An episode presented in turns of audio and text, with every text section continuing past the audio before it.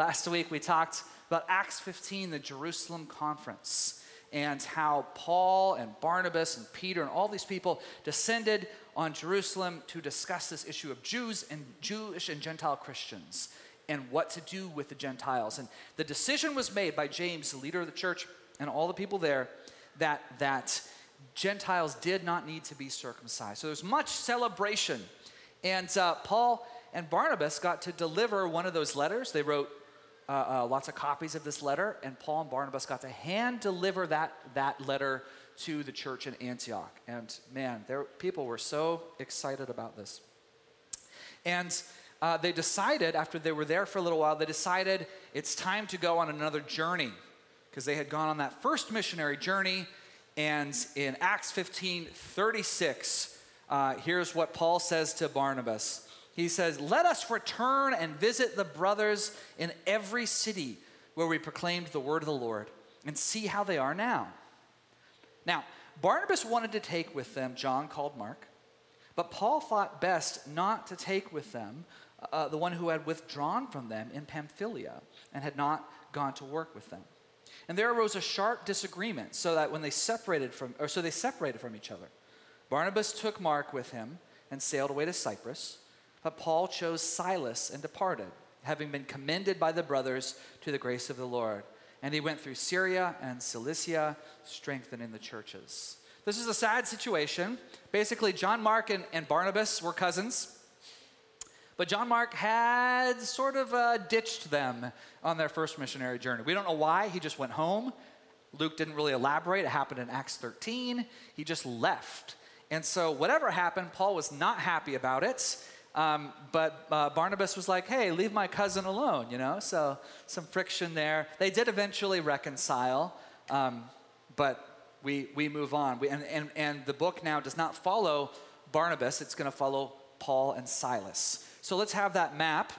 Um, and uh, as we zoom in here, Paul and, and uh, Silas start in Antioch and they travel north. They go by land through Syria and Cilicia. And they go to these places where they were on that first journey Derbe, Lystra, and Iconium. And uh, so these are places where many people had come to Jesus. And one of the people that probably came to Jesus in that time was this young man named Timothy. Now, Timothy was um, he was, uh, uh, uh, of course, there's letters to Timothy in the New Testament. He was of mixed race. His, his dad was Greek, his mom was Jewish. And his mom and his grandmother were very devout uh, in their Judaism. They loved the Lord, they had a wonderful reputation. And, uh, and Paul's like, I like this dude, I want to bring him with me. So if we pick it up in Acts 16, verse 3, Paul wanted Timothy to accompany him. Like, check this out. He took him and circumcised him because of the Jews in those places, for they all knew that his father was a Greek. Does that sound kind of surprising considering what happened in the previous chapter? Like I read that, I'm like, wait, wait, wait, wait, wait. What's what just happened here? Like they just got through saying you do not have to do this, and here he takes Timothy, and that's what they end up doing. Well, I want to propose to you this was quite different. And, and here's why. This had nothing to do, this, there was no theological motivation here. See, what they were addressing before and saying Gentiles didn't have to get circumcised, they were addressing salvation itself. Because this hard right faction, uh, this was like, you know, we have to, you have to get circumcised in order to be saved. And he's over here going, no, you don't. So this had nothing to do, Paul did not believe that. It had nothing to do with Timothy's salvation. This did not have anything to do with setting a precedent for the Gentiles because they're actually telling them, you don't have to do this. But then Timothy is going to do this. So why? I want to suggest to you this was simply out of sheer grace for the Jewish people and the Jewish communities they were about to visit.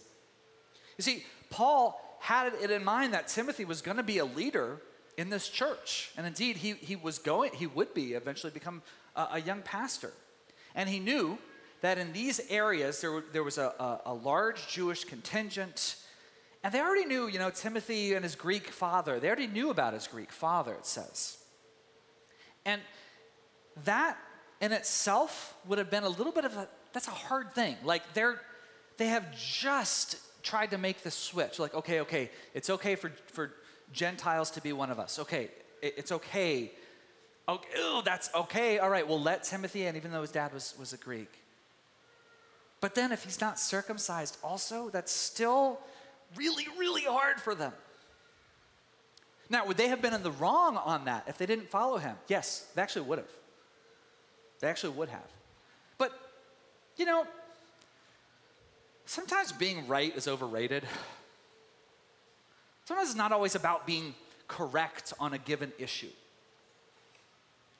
It's not always about having that leverage. It's not always the principle of the thing.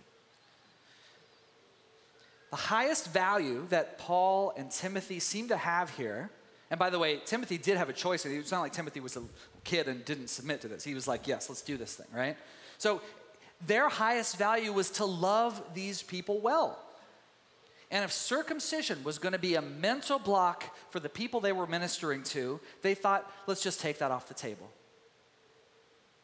And I find that an extraordinary, generous, extraordinarily generous uh, uh, thing to do, don't you think? Like he did not have to do this, but he does it for the people he's going to be ministering to because it just might be a hard thing for them. He might be they might just always have a bit of a wall there. And so he says, Let me make it easier on you. I will submit to this thing. Even though it would have been a, a very painful thing, painful procedure. And he, he goes through with it. And I think that's an, a pretty incredible thing. He had the right to forego circumcision, but he gave it up for the sake of the gospel, for those who would receive it. We'll get back to that point. Let's go back to the map, Dan, if we could. They leave Iconium and go into Antioch. Paul really wants to go to Asia. And I'm not talking about China and Korea. I'm talking about the province of Asia, which is this uh, uh, place in western Turkey. That's where Paul wanted to go. That's where Ephesus was. There was a bunch of places. But it says the Holy Spirit said no. We don't know why but he forbade him to go into Asia. So Paul goes up to Mysia and he says, Let's go to Bithynia instead. Okay, let's go there. But the Holy Spirit says no to that as well. Once again, we have no information on why or how. So they can't go north, they can't go south, so they decide to go straight west to Troas. And uh, that's a big city, and while they're in Troas, Paul has a dream. He has a dream of somebody from Macedonia in Greece saying, Come and help us. And he says, That's God. God has clearly called us to go to Greece, and this is why we couldn't go to Asia or Bithynia. He has something else for us to do. So they cross the sea and they come to Philippi. And that is where we spend this chapter. Now, Philippi is a, is a beautiful city, um, and it, it, it has a proud history. Philippi was founded by a very famous man in history, Philip of Macedon, who was Alexander the Great's father. Of course, he named the city after himself, as one does. And uh, so it's an old city with all kinds of history. And in addition to that Greek influence, it also is very, very Roman. It had a real mix of Greek and Roman uh, uh, culture and, and, and, history here because uh, um, Caesar Augustus himself had taken the city and said, I want this to be a Roman colony. This is little Rome, essentially. So, any rights and privileges you had in the city of Rome, you would also have in the city of Philippi. And there were many uh, uh, soldiers and, uh, who retired uh, right in Philippi. So, it was, it was a very patriotic place. Uh, people had a, a real understanding and appreciation of Roman culture and especially of Roman citizenship. Now, it wasn't a huge city, there were maybe 10 to 15,000 people living there. And uh, I saw one scholar suggest that about 60% uh, of those residents were non Jewish, uh, excuse me, were non Roman citizens. So the, the majority of them um, are not Romans. Uh, but they would have had a great appreciation for Roman citizenship, which was a special thing to have in the ancient world. Roman citizens, for example, had like the right to vote, they had the right to serve in the military, the right to hold office, the right to buy and sell property, and they had the right to a fair trial. Now, if you weren't a Roman, however, all bets were off. That would be, you'd want all those things, but you wouldn't have them. You could get arrested for something completely false, and they could beat you until you confessed to whatever thing you didn't do. That was, that was what soldiers could do. So it was a bummer um, if you weren't a Roman citizen. But if you were, you could tell them. There are three Latin words that, that have been uh, seen in various places in, in Roman history, and the, these three words civis Romanus sum. I am a Roman citizen. And those were powerful words because if you were about to be harassed or beaten or taken advantage of, you civis Romanus sum. And then we're like, oh, lay off. That's a Roman citizen. We do not want the, the government of Rome to come down on us. So the people of Philippi uh, were uh, were well acquainted with all of this, and they understood the concept of citizenship very well, these proud patriots. We move forward to Acts 16. On the Sabbath day, as Paul gets into the city, he goes outside the gate to the riverside, where we suppose uh, there, uh, where we suppose there was a place of prayer. If you notice, th- there's a subtle switch here from they to we, because all this time Luke, the writer, was not with them, but apparently he joins them here. Um, it's thought by some scholars that this might have been his hometown. So he joins them. They go to this uh, place of prayer, the riverside. That almost certainly means there was no synagogue in the place, even though there was a Jewish community. We sat down and spoke to the women who came together. One who heard us was a woman named Lydia from the city of Thyatira, a seller of purple goods who was a worshiper of God. The Lord opened her heart to pay attention to what was said by Paul. And after she was baptized, her household as well, she urged us, saying, If you have judged me to be faithful to the Lord, come to my house and stay. And she prevailed upon us.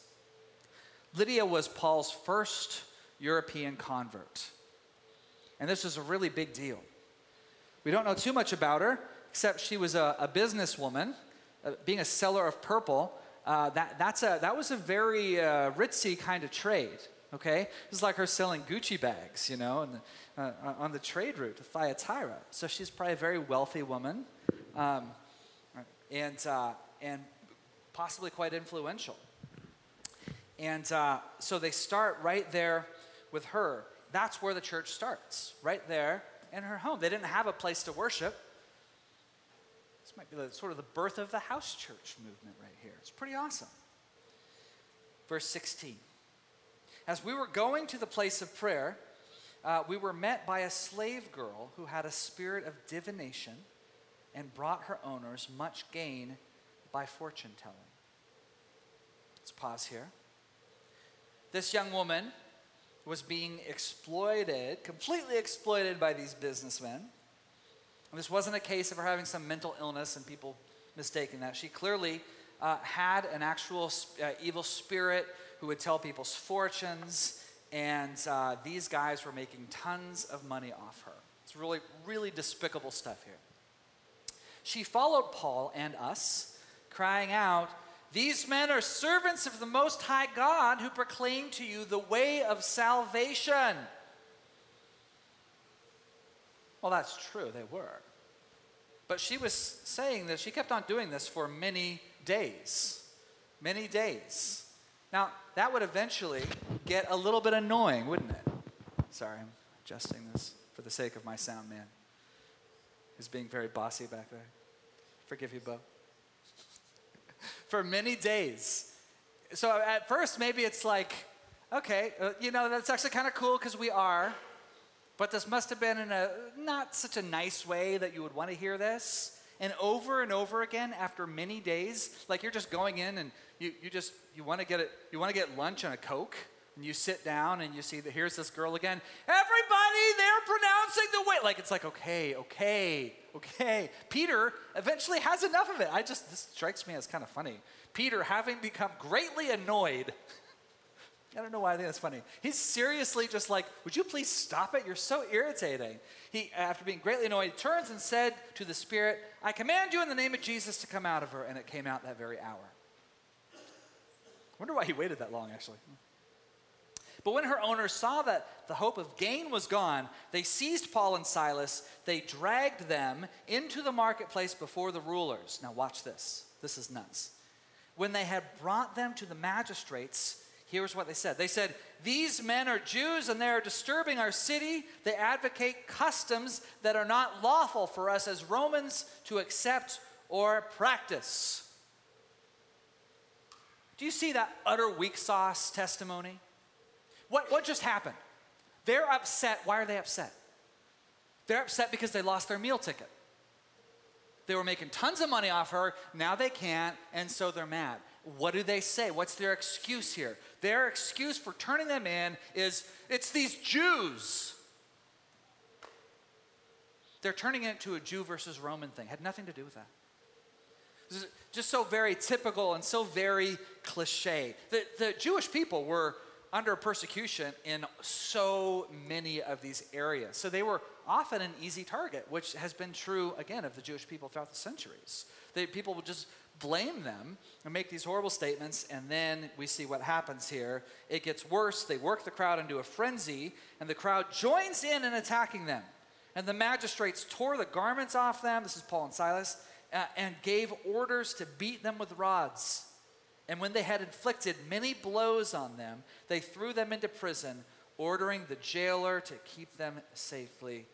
Having received this order, he put them in the inner prison and fastened their feet in stocks. Just because Paul affected their pocketbook.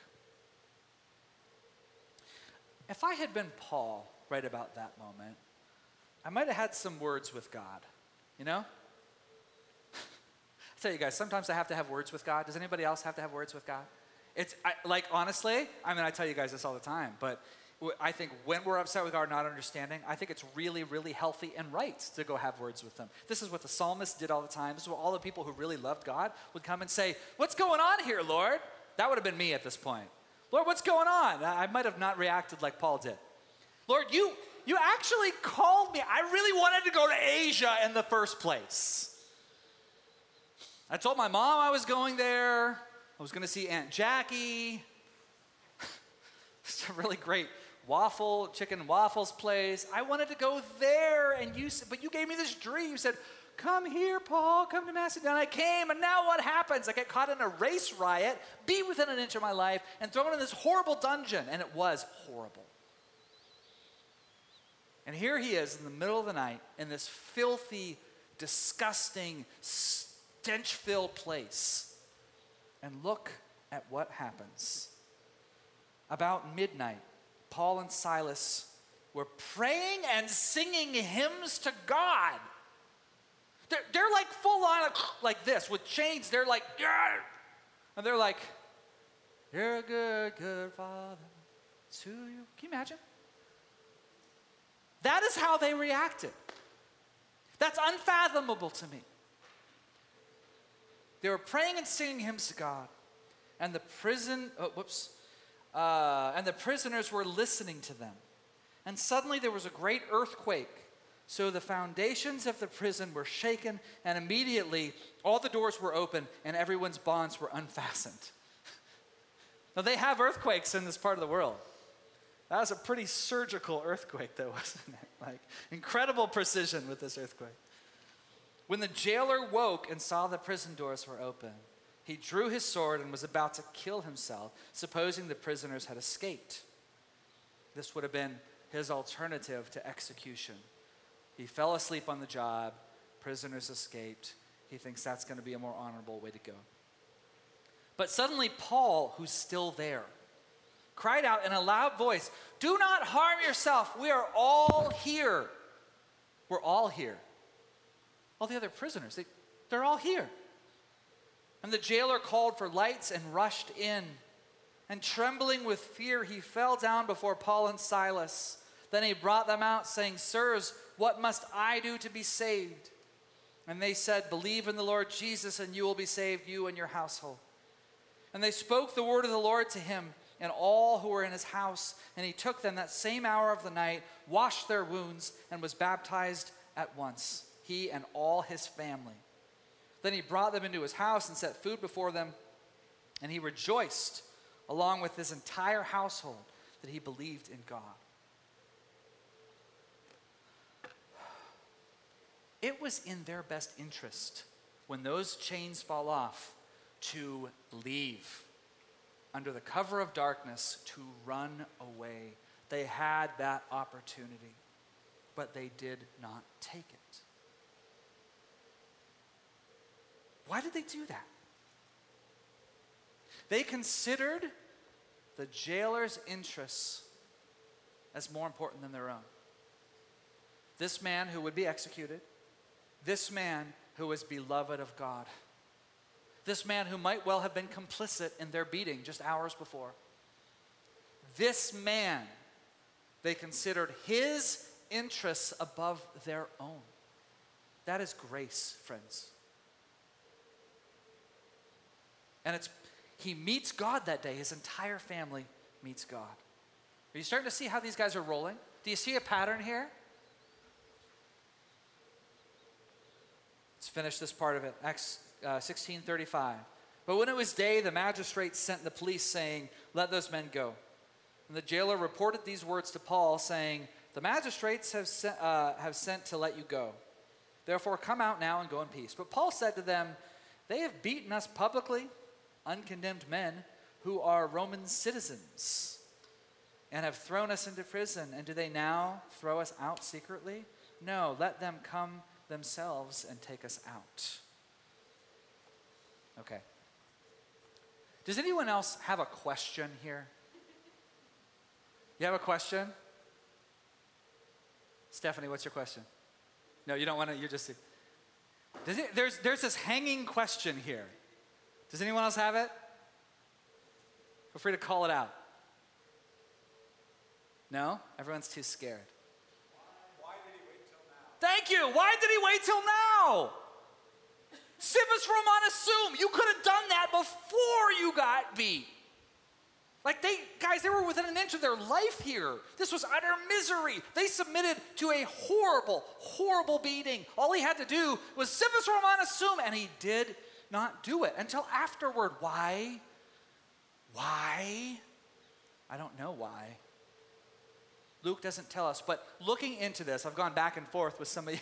Amber's helped me through this, and, and, and Janelle, and I've been talking with, with Mar, all these like, okay, what, what do you guys think about this? And we don't really, we don't really know, but there are some things that I've come to that I really believe are true. First of all, you might, some, some might suggest, okay, maybe it all happened so fast you couldn't get the words out. Maybe. I don't think so, though. That's a pretty short phrase.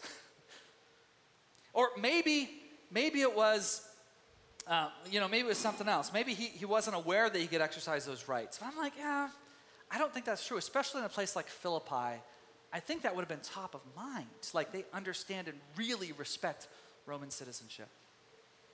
So I have a couple other possibilities that I think actually jive pretty well. well. One of them is this. In order to investigate that claim, if he had, if he had said, hey, I'm a Roman citizen, they would have had to take time to investigate that claim. That would have meant sending a letter to Paul's uh, hometown of, of Tarsus and, and, getting verification, okay? Uh, you couldn't just, you know, email over an image of your birth certificate. Some, you know, it's a little more complicated than that. That would have slowed down his work for weeks or months. But even more than that, I want you to just consider if Paul had gotten out of the beating by proclaiming his Roman citizenship, I want you to think of how that might have affected this new church. Okay? You have this, this brand new group of believers, and it appears that uh, they're, they're mostly, or at least partly, uh, full of Jewish uh, uh men and women.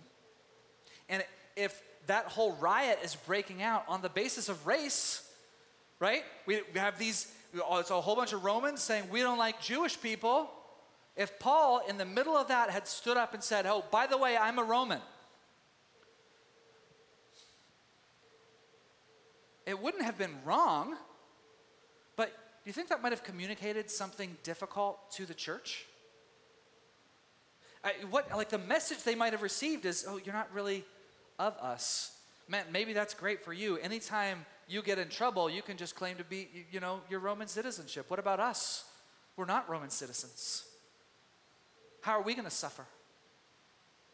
Well, I think Paul showed them exactly what to do. Here is how you face persecution, church. Here is how you suffer. You do it through songs of praise. You do it when, even when you're in stocks in this disgusting prison in the middle of the night. You still rejoice in the Lord always. And I say it again rejoice. His entire letter to the Philippians is centered around that concept. And it was something they saw vividly through his life. What I'm trying to say is he had every everything pointing to, dude, look out for your own interests here. Just civis Romanus sum, you don't want to get beat. But he looks out for the interests of his church instead. He looks out the interest of the, the gospel and the people that will affect. So we have this consistent thing throughout this chapter. We have Timothy laying aside his interest to forego circumcision for the sake of the Jewish community. And we see Paul and Silas and what we just talked about, laying aside getting beaten for the sake of the church. And then finally, we have them setting aside their interest to actually flee away from that jail, all for the sake of a Roman soldier and his family. That is really, really something. Do you see that pattern? This is what Paul calls us to do. He calls us to lay our lives down. Not for, the, not for principles, but for people.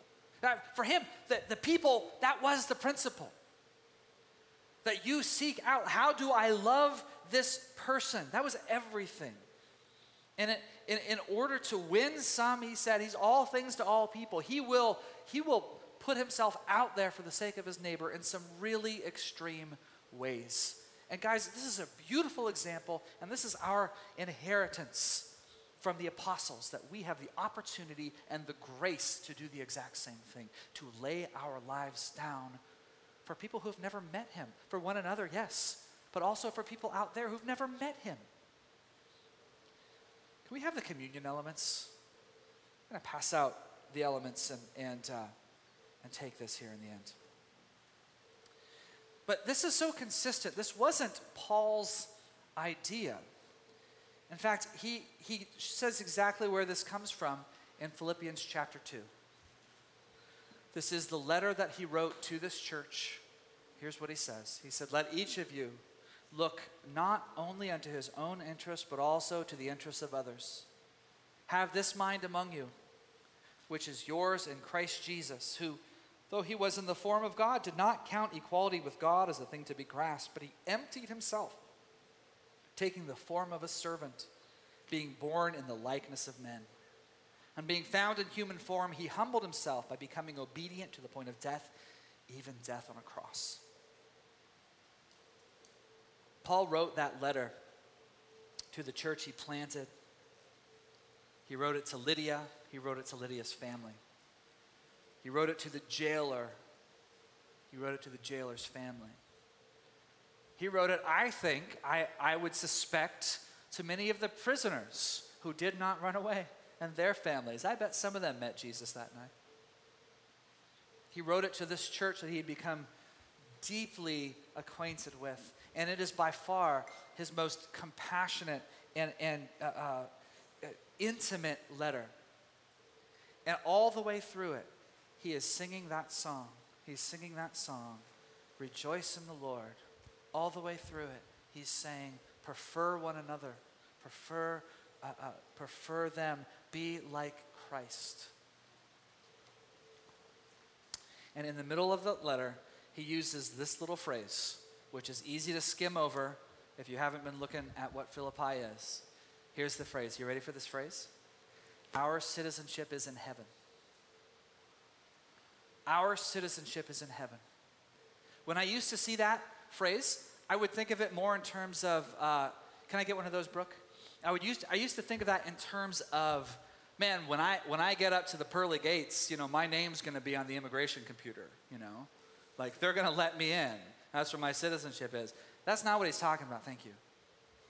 To have your citizenship in heaven, to think about what that means and how they would have understood it. It's this: your first culture is there, not here. Your core identity is there, it's in Christ, it's not here.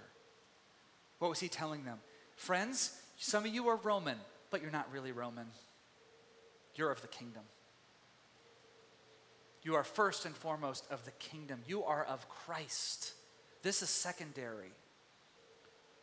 He's saying that to the Jewish people as well who were there. You have a beautiful history, but you are of Christ. And I believe he would say the same thing to us. You have a, a wonderful nation, America, but you are of Christ. And the kingdom of God is different. The kingdom of God is everlasting. And if we found our core identity in His kingdom rather than any other kingdom, you guys, that's the beginning of truly being able to lay our lives down for others. That's the beginning of that because we're taking on the culture of Jesus Himself. And if He lays His life down, that becomes part of our life. So instead of looking at others as, as, as constant um, enemies or people on other sides of an issue and principles and all these things, instead of seeing them that way, we can see them the way Jesus saw these people and the way that Paul would have seen that jailer. There's somebody who Jesus loves. That's the culture of heaven. That's not the culture of where we are. It's not. It's not the culture of the West. It's not the culture of America. It's not the culture of Oregon. That's the culture of heaven. And when those two are at odds, let's find ourselves in the culture of Christ. Let's find ourselves, let's find our citizenship in Him. On the night Jesus was betrayed, He took the bread and He broke it. He said, This is my body broken for you. Do this in remembrance of me, the one who laid his life down for us, who set aside all of his rights and privileges, who set aside his interests as God, his privileges of being God, of, of all his power and all of his knowledge, and to lay that aside and to come down and join us. That is called laying aside your interests. He did that for us, to die for us.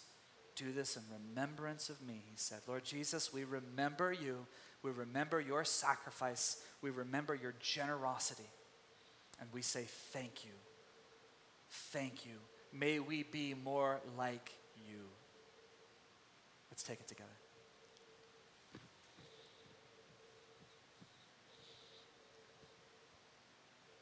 And he poured the wine. Said, This is my blood shed for you. Do this in remembrance of me. We thank you, Jesus, that your blood cleanses us from all sin. Your blood is, is the new covenant itself. We say thank you for your sacrifice. May we learn to sacrifice for others the way that you sacrificed for us. This is our citizenship. We thank you, Jesus. Let's take it together.